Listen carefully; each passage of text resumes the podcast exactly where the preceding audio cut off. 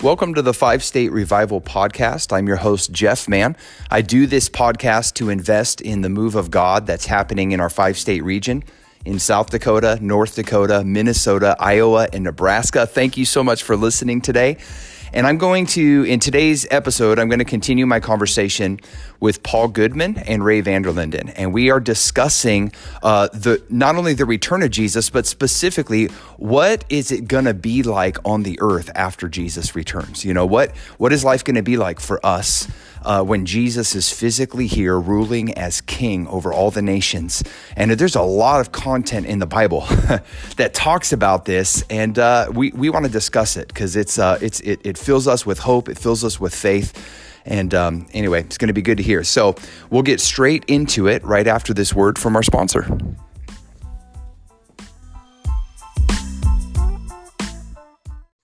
To, I want to actually spend some time talking about Jesus physically being back on the earth again in a physical body as King of Kings and Lord of Lords. He's ruling the nations and um, what that's going to look like. So, you know, the Bible does not paint a picture that Jesus returns to the earth for just a super brief moment to gather his people and then return to heaven and destroy the earth forever and say, man, that was a disaster. I'm glad that's over with. Just salvage what I can and move on.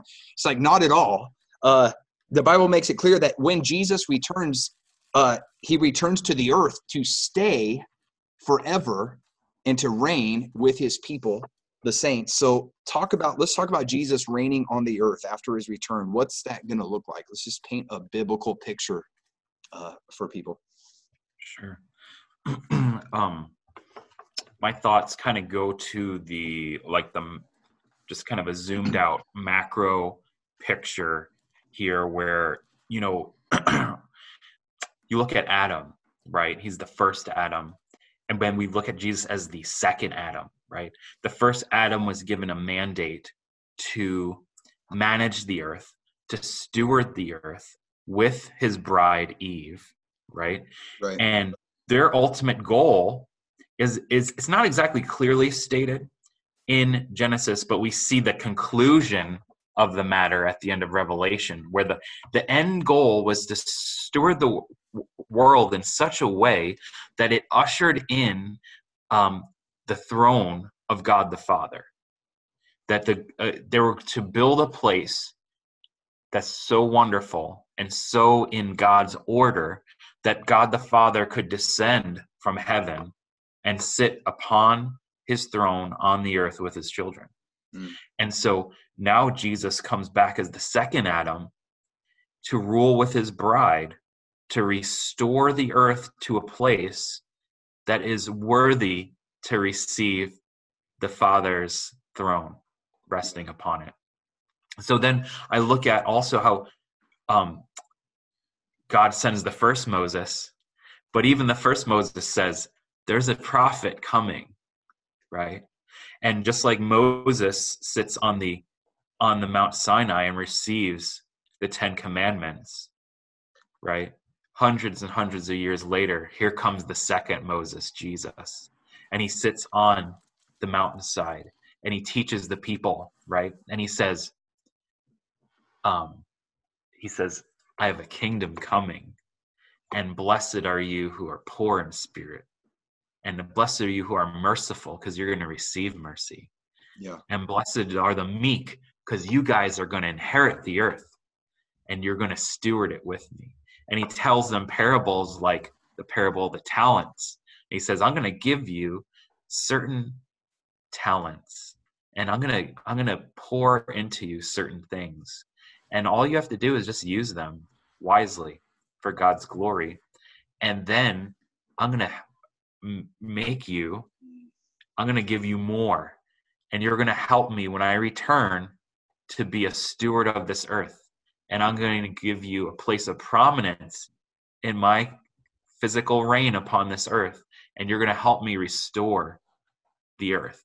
And we will partner with him as as a he's the new adam and we're the new eve his bride.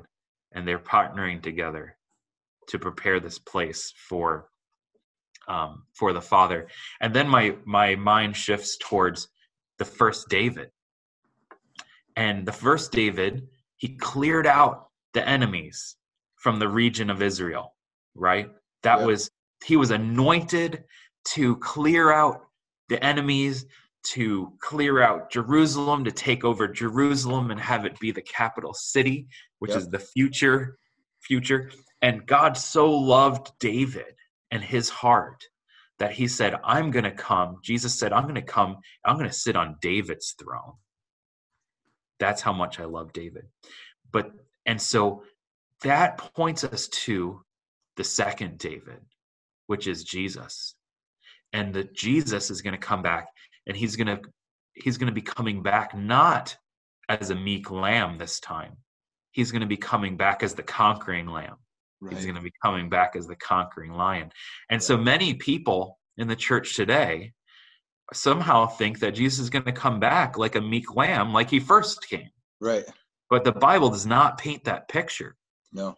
He's going to give people an ample opportunity to give their hearts to him, especially as the level of the Holy Spirit rises upon the earth. They're going to see great signs and great miracles that happen. And he's going to give them a chance to repent. But there's going to be some people that refuse to repent and still have a, a cold, stony heart that resist even seeing physical, miraculous things happen. Mm. And they will refuse to repent because their hearts are so embedded in wickedness. And um, Jesus, the second, will be coming to dethrone evil rulers and powers. Um, that'll, but just like King David had King Solomon, King Solomon was the reigning king who reigned in wisdom and in peace and in times of prosperity. And just like, and and he Solomon expanded the kingdom and Solomon had great favor, and the, his wisdom influenced the many surrounding kingdoms, the major kingdoms of the earth were influenced by Solomon's wisdom. And so I just think about how once Jesus, the second David, comes, then we'll have Jesus, the second Solomon, who will reign on the earth in wisdom and and he will make the earth prosper under his rule. Amen. And um, he will restore the earth to just a wonderful, bountiful, blessed state of being. And so um, when I think of his uh, of Jesus's return, that that's kind of what my mind goes towards is these big macro themes yeah. where he gave us a foreshadowing in the Old Testament of things to come that he's going to reveal in even a greater level, a greater scale than we can imagine. So that's awesome. How about you, uh, Ray? When you talk about when you think about, uh, tell us biblical some biblical pictures of what's it going to be like when Jesus, after his return, is here reigning as King. What's the earth going to be like? What's it going to be like living here? Yeah, I think of like Isaiah 11. Um, I think Isaiah 11 is probably the pinnacle of the the. Do you have, do you have it with you? Do you have it there? I do.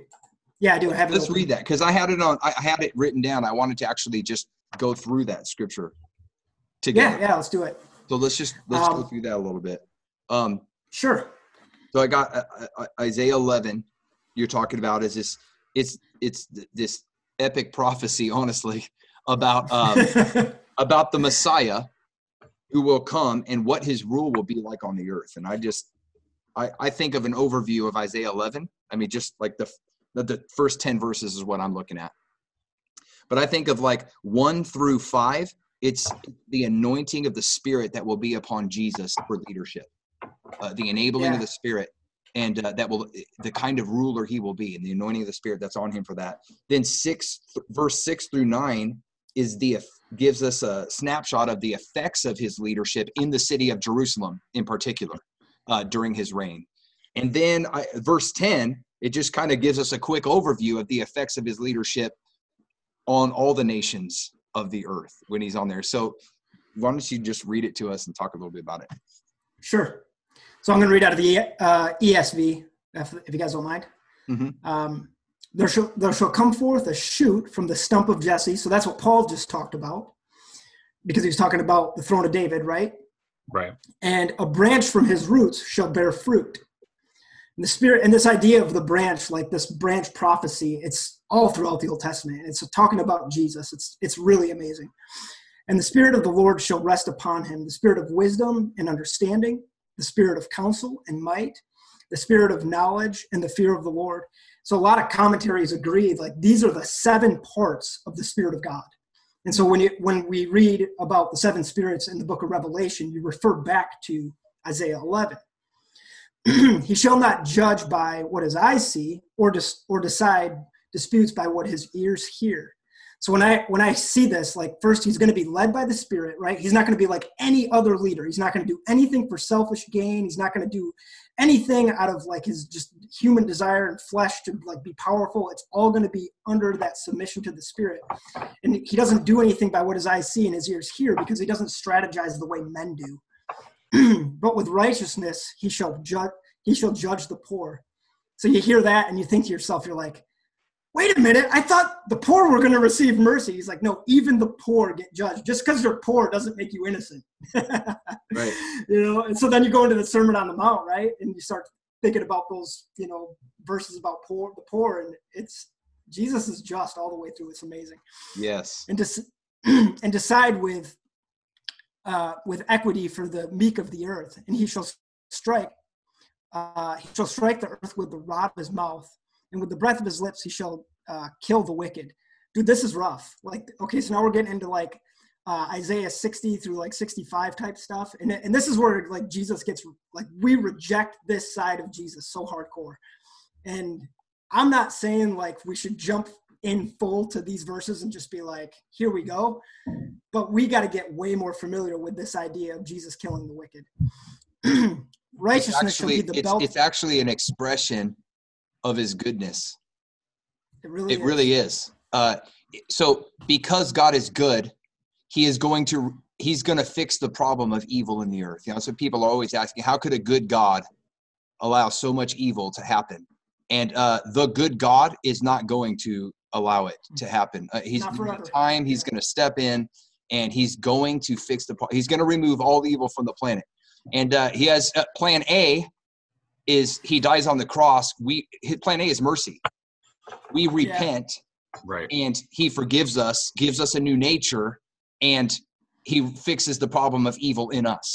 Plan B is um, judgment. We don't repent, and um, he says, "Okay, then I'm still getting rid of the evil on the earth. And if you're going to cling to your evil, you're you, you're going with it, right? And so we get to choose plan A or plan E, B, but actually the judgments of the Lord are an expression of his goodness and his commitment to fill the earth with with uh with righteousness and justice and peace. Anyway, oh, go ahead. So good. Well, I, I heard uh so I I took I've been taking an Isaiah class with Alan Hood. Alan Hood is like amazing when it comes to Isaiah.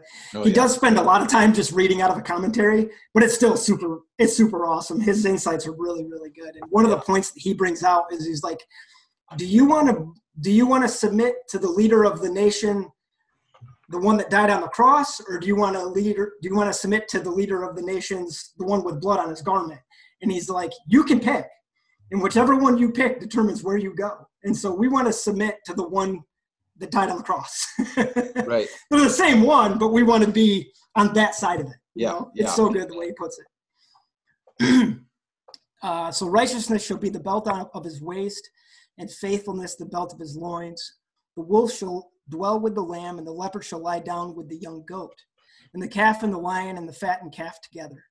And the little child will and a little child will lead them. The cow and the bear shall graze, their young shall lie down together. The lion shall eat straw like the ox.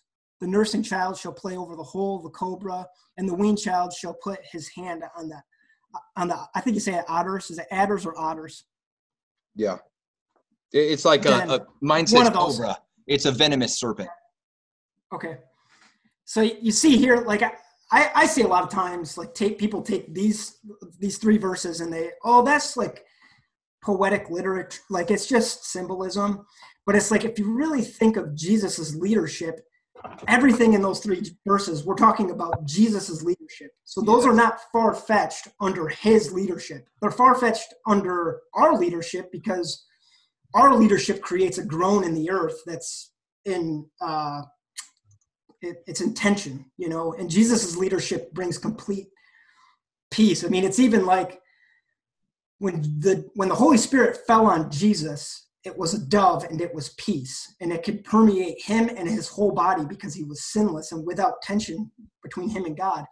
But when the Holy Spirit comes on us, it comes as fire because we have tension and we need things burnt out of us and we need things burnt out of our mouth. And so it's like this leader, we create tension, you know, and he creates peace. And so it's like we can't take these these verses and throw them into a place of symbolism and be like, well, it's kind of a poem about, you know, the nature of God. It's like, no, it's this is going to happen. it is, yeah, it's literal. Every detail of it is literal. Like you think about the the wolf and the lamb living together, and uh, the the you know all that kind of stuff. I mean, that's literal. That's actually there's going to be like um, the effects of his leadership brings peace and harmony harmony uh, to all of his created order. So not only between nations, um, which I'm going to read. I'm going to read Isaiah two in a little bit. But I was going to say Isaiah two, man. yeah, I mean, and Micah four, same. But it's like um, where the effects of peace between people, between nations, but even in the animal kingdom, part of his natural creation, the hostility yeah. between animals and each other and animals and human beings is just completely removed under his leadership. And if you think about it, all those things are the the result of the curse. Yeah. Yes. That happened because of sin. It's like his first coming, he dealt with sin when, and and uh, you know, but and when he comes back, it's like even the effects of sin um, right. are going to be totally fixed, and he's going to finish what he started in Genesis one and two. Right. That shows like the restoration of yes. the entire earth. Amen. You know that that is essential to the concept of his blessed hope, and, and with it comes the restoration of the earth. And like you just said, the complete reversal of the curse. You know, there was I, God was the first one to slaughter an animal to yeah. provide uh, clothing for Adam and Eve. And I believe before that there was no I you know, personally, you know, I believe I don't think animals ate other animals then. You know, it was just harmonious right. harmonious right. living. Yeah. And I think of so I got this from I heard this from Asher Intrater, and this this helped me so much. Um he he says, I, I've got one sentence for you. And if you can understand this one sentence, you can understand God's big master plan for the earth and for human beings. And the sentence is God's plan is to live on earth with his people forever. Mm-hmm. That that's it. That like that when when he before he said let there be light in Genesis 1, he had this blueprint uh, that he was building. And that was the blueprint. He's like, I am going to live on the earth with my people and I'm going to do it forever and ever and ever. And you see in the first two chapters of Genesis, he, he kicks his plan off and he gets the whole thing going. And then in chapter three, uh, the third chapter from, from the beginning of the Bible, um, an enemy comes in, Satan comes in, and is, in essence destroys his plan, right. destroys his creation. And then Asher Intrater says this but the third chapter from the end of the Bible, God destroys Satan. And then the last two chapters of the Bible, he completes what he started in the first two chapters of the Bible. That's so great. Isn't that good? I love that oh, so much. And it's it's like this in the first two chapters of the Bible, you have God and people living together in a Garden of Eden paradise on the earth there's the animals there there's the natural dimension of creation the supernatural dimension of the heavenly part of his creation are intertwined seamlessly. There's a tree of life in their midst. Same in the last two chapters of the bible you have all those elements together again. And and i love it because it's not like god had this awesome plan and satan came in and messed it up. And god in essence, like at the end of the day, he destroys Satan, salvages at least something out of his experiment, but he didn't get to complete it. It's like that's not the story of the Bible. God wins. Like he actually completes exactly what he set out to do. And so Genesis, you know, uh, Genesis chapter three, all the way up to uh, you know Revelation 19 is like the whole process, or Revelation 20 is the process that God went through to restore yeah. it and to redeem it. But um, what he started to build in, in the first two chapters, he finishes in the last two chapters. Um, so I, I, just I love that perspective because it's like when you have this eternal vision that's in harmony with God's eternal vision for us and for the earth, the earth isn't going anywhere. The earth is going to stay here. Um, you know, I, I wanted to make this point too. The Bible doesn't talk about the end of the world. And a lot of times, you know, people talk about the end times, they say, oh, you know, the end of the world. And it's like, no, the Bible doesn't talk about the end of the world. The, the Bible talks about the end of this evil, present evil age. age. Right. And, That's right. And and the hope of the age to come when Jesus returns and reigns on the earth. So this age that we live in right now is an age marked by sin. It's you know it's predominantly you know evil rulers throughout the earth and evil people that they're ruling who are doing according to their own sinful desires and it's it's it's it's a present evil age but there's a hope that when jesus returns he's he's uh it's going to be an age of righteousness. It's going to be an age that the bible calls it the age to come because it hasn't it hasn't come yet until he gets here. Yeah that's good. That's good. I think that so one of the things that I, has always confused me and i do not actually totally have this flushed out and we, we don't have to go into it too deep but I, I can't remember the bible verse it's either it's in first or second peter where he talks about the the world or the earth and it, it being engulfed in flame. Yep. And so I, I had talked to a, a, few different guys about this, and at, you know, what do you think about that? Like, what's the point of Jesus restoring the earth and then destroying the earth? Like, what what is the purpose? And when you just think about the overall story, this is how I've got it kind of framed out in my mind: is well, the Bible clearly tells us anything that's built for eternity will stand the test of fire.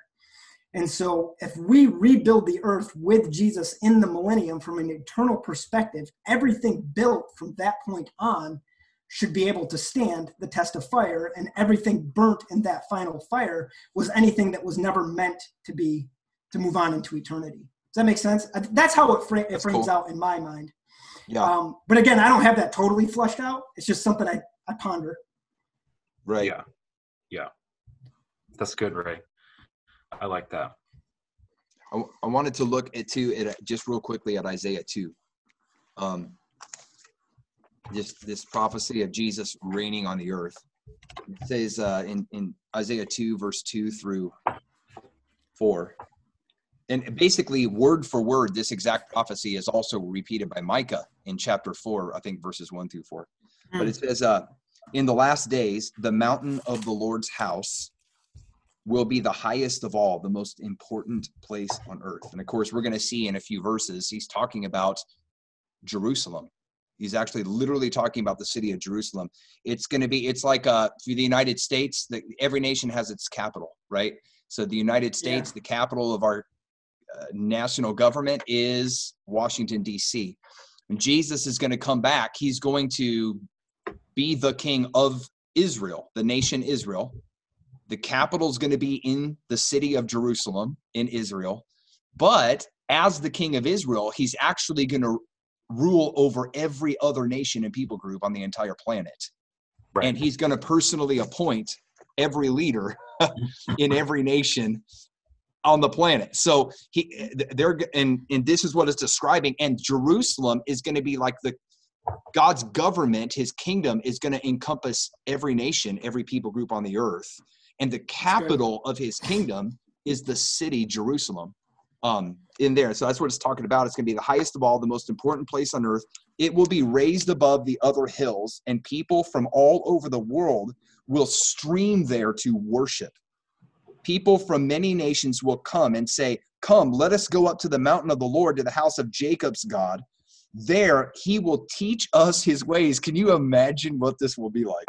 He will teach oh, us his ways, and he will walk, and we will walk in his paths. For the Lord's teaching will go out from Zion, his word will go out from Jerusalem. So that's Jerusalem. It's like his capital. He's going to be pouring forth his wisdom and his teaching, his counsel yeah. uh, into the nations, and people will be streaming there to hear his teaching with this eagerness, this heart of worship to put it into practice. And then in verse 4, it says, The Lord will mediate bet- between nations and will settle international disputes. They will hammer their swords into plowshares and their spears into pruning hooks. Nation will no longer fight against nation nor train for war anymore. And I think Micah 4, it also talks about everybody will have his own garden and, and have their own vineyard or whatever it is and live in prosperity. Um, it's like the this is just this, these pictures, these windows yeah. to see what it's going to be like to live on the earth when Jesus is here reigning. Is yeah. it's it's the hope of everyone. See in this passage too. This is one of those passages I look at and I see Jesus being that second Solomon because. Yeah, that is like like this concept of Jesus reigning in Jerusalem uh, was foreshadowed by Solomon reigning from Jerusalem, and and nations would stream to Solomon to hear his wisdom, and and the you know the queen, the queen of Sheba came to him and marveled, and and kings and rulers came and marveled at the wisdom, the wealth and prosperity of Solomon. And during Solomon's reign, it was a time of peace.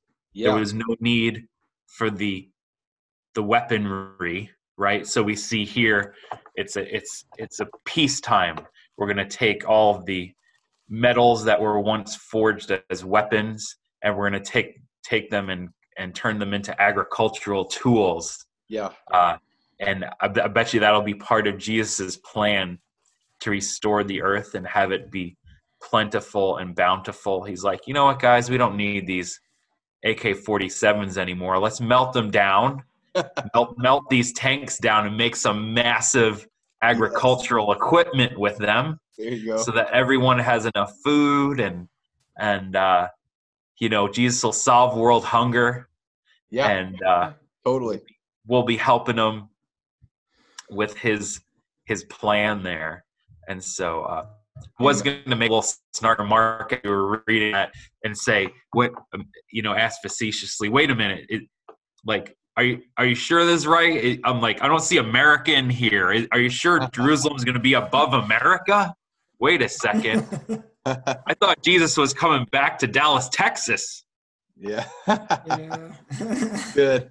But i i i think this um also is good to say is that Jesus' plan revolves, started revolving around the Middle East, and his plan ends around the Middle East. Absolutely. So the big players historically have been Israel and her surrounding enemies.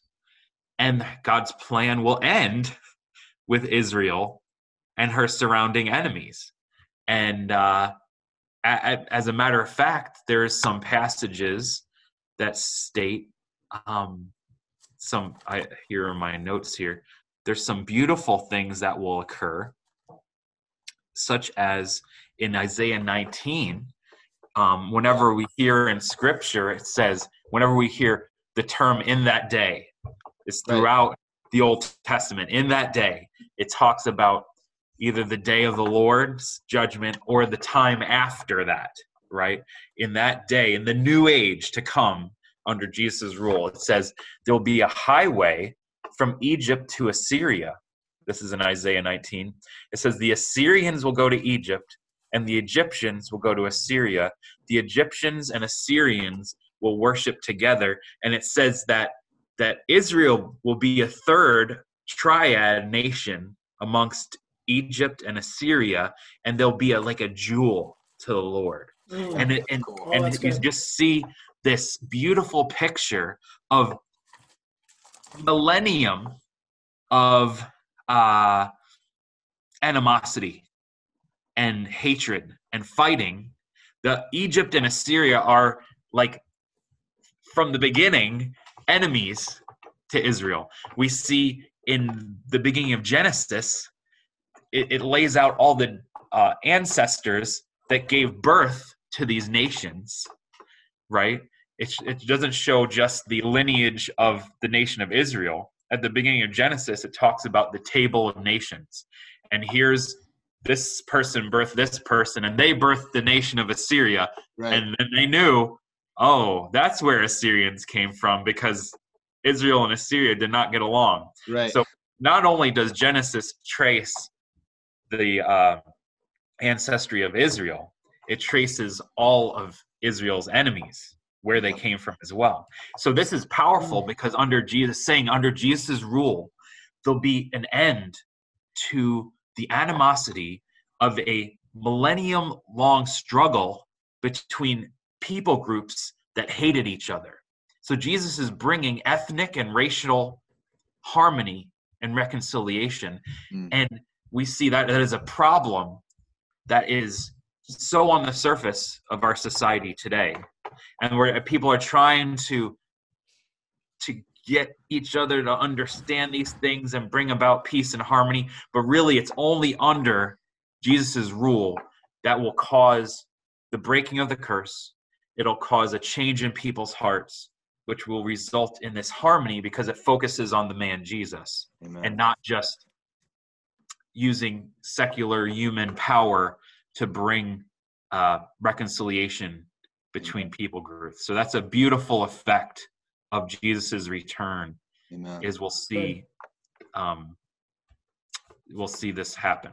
yeah you know i i want to just um uh you know I- i guess just wrap up this segment of the conversation with just just just encouraging uh, people you know some of the passages isaiah 11 1 through 10 isaiah 65 17 through 25 micah 4 1 through 4 obviously revelation 21 through 22 and there, there's many other passages um, that that talk about about these things what the earth is going to be like uh, when Jesus is ruling as king. And, and there, it's, these are awesome passages to study. But I just want to encourage you when you think of your eternal future, don't think of yourself sitting on a cloud playing a harp, floating in some kind of nirvana state of like peace. But you know, I, I, I just that that's not the biblical picture. That's not in the Bible, Yeah. actually. Uh, that's that's something else. That's not the the scriptural narrative. And when you think of your eternal future, think of the earth, think of being with human beings, think of governments, think of um, having physical body, uh, think of eating real food that's good. Think of even working, but it's enjoyable, pleasurable, fruitful work. But and there's no weeds and uh, obstacles and frustrations that get in your way and hinder you from accomplishing a vision.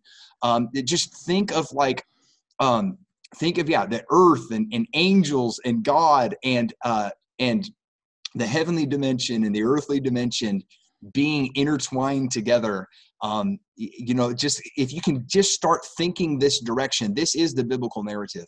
And I think a lot of times, uh, what's I know what's messed us up is we've gotten some concept of eternity where it's like this ethereal thing that has no substance to it um when in reality it, it is peace it is but it's like friendships deep friendships relationships um, that are in christ you pick up right where you left off only there's no sin in the way anymore. So the love's deeper and the enjoyment of each other is deeper than ever before. And we can go on and on but i probably should wrap up uh, this section uh, of the conversation and we'll continue it um, yeah in the next podcast so.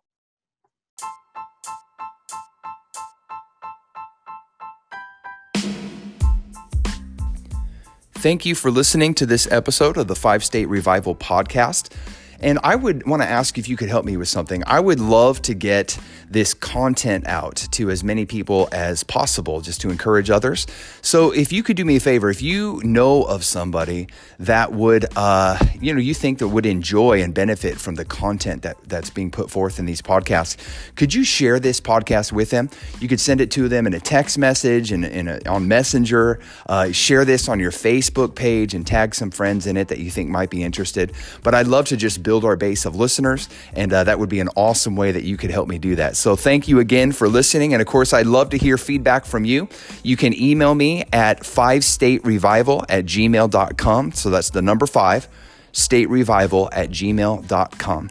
And I'm looking forward to connecting with you again on the next podcast. God bless you.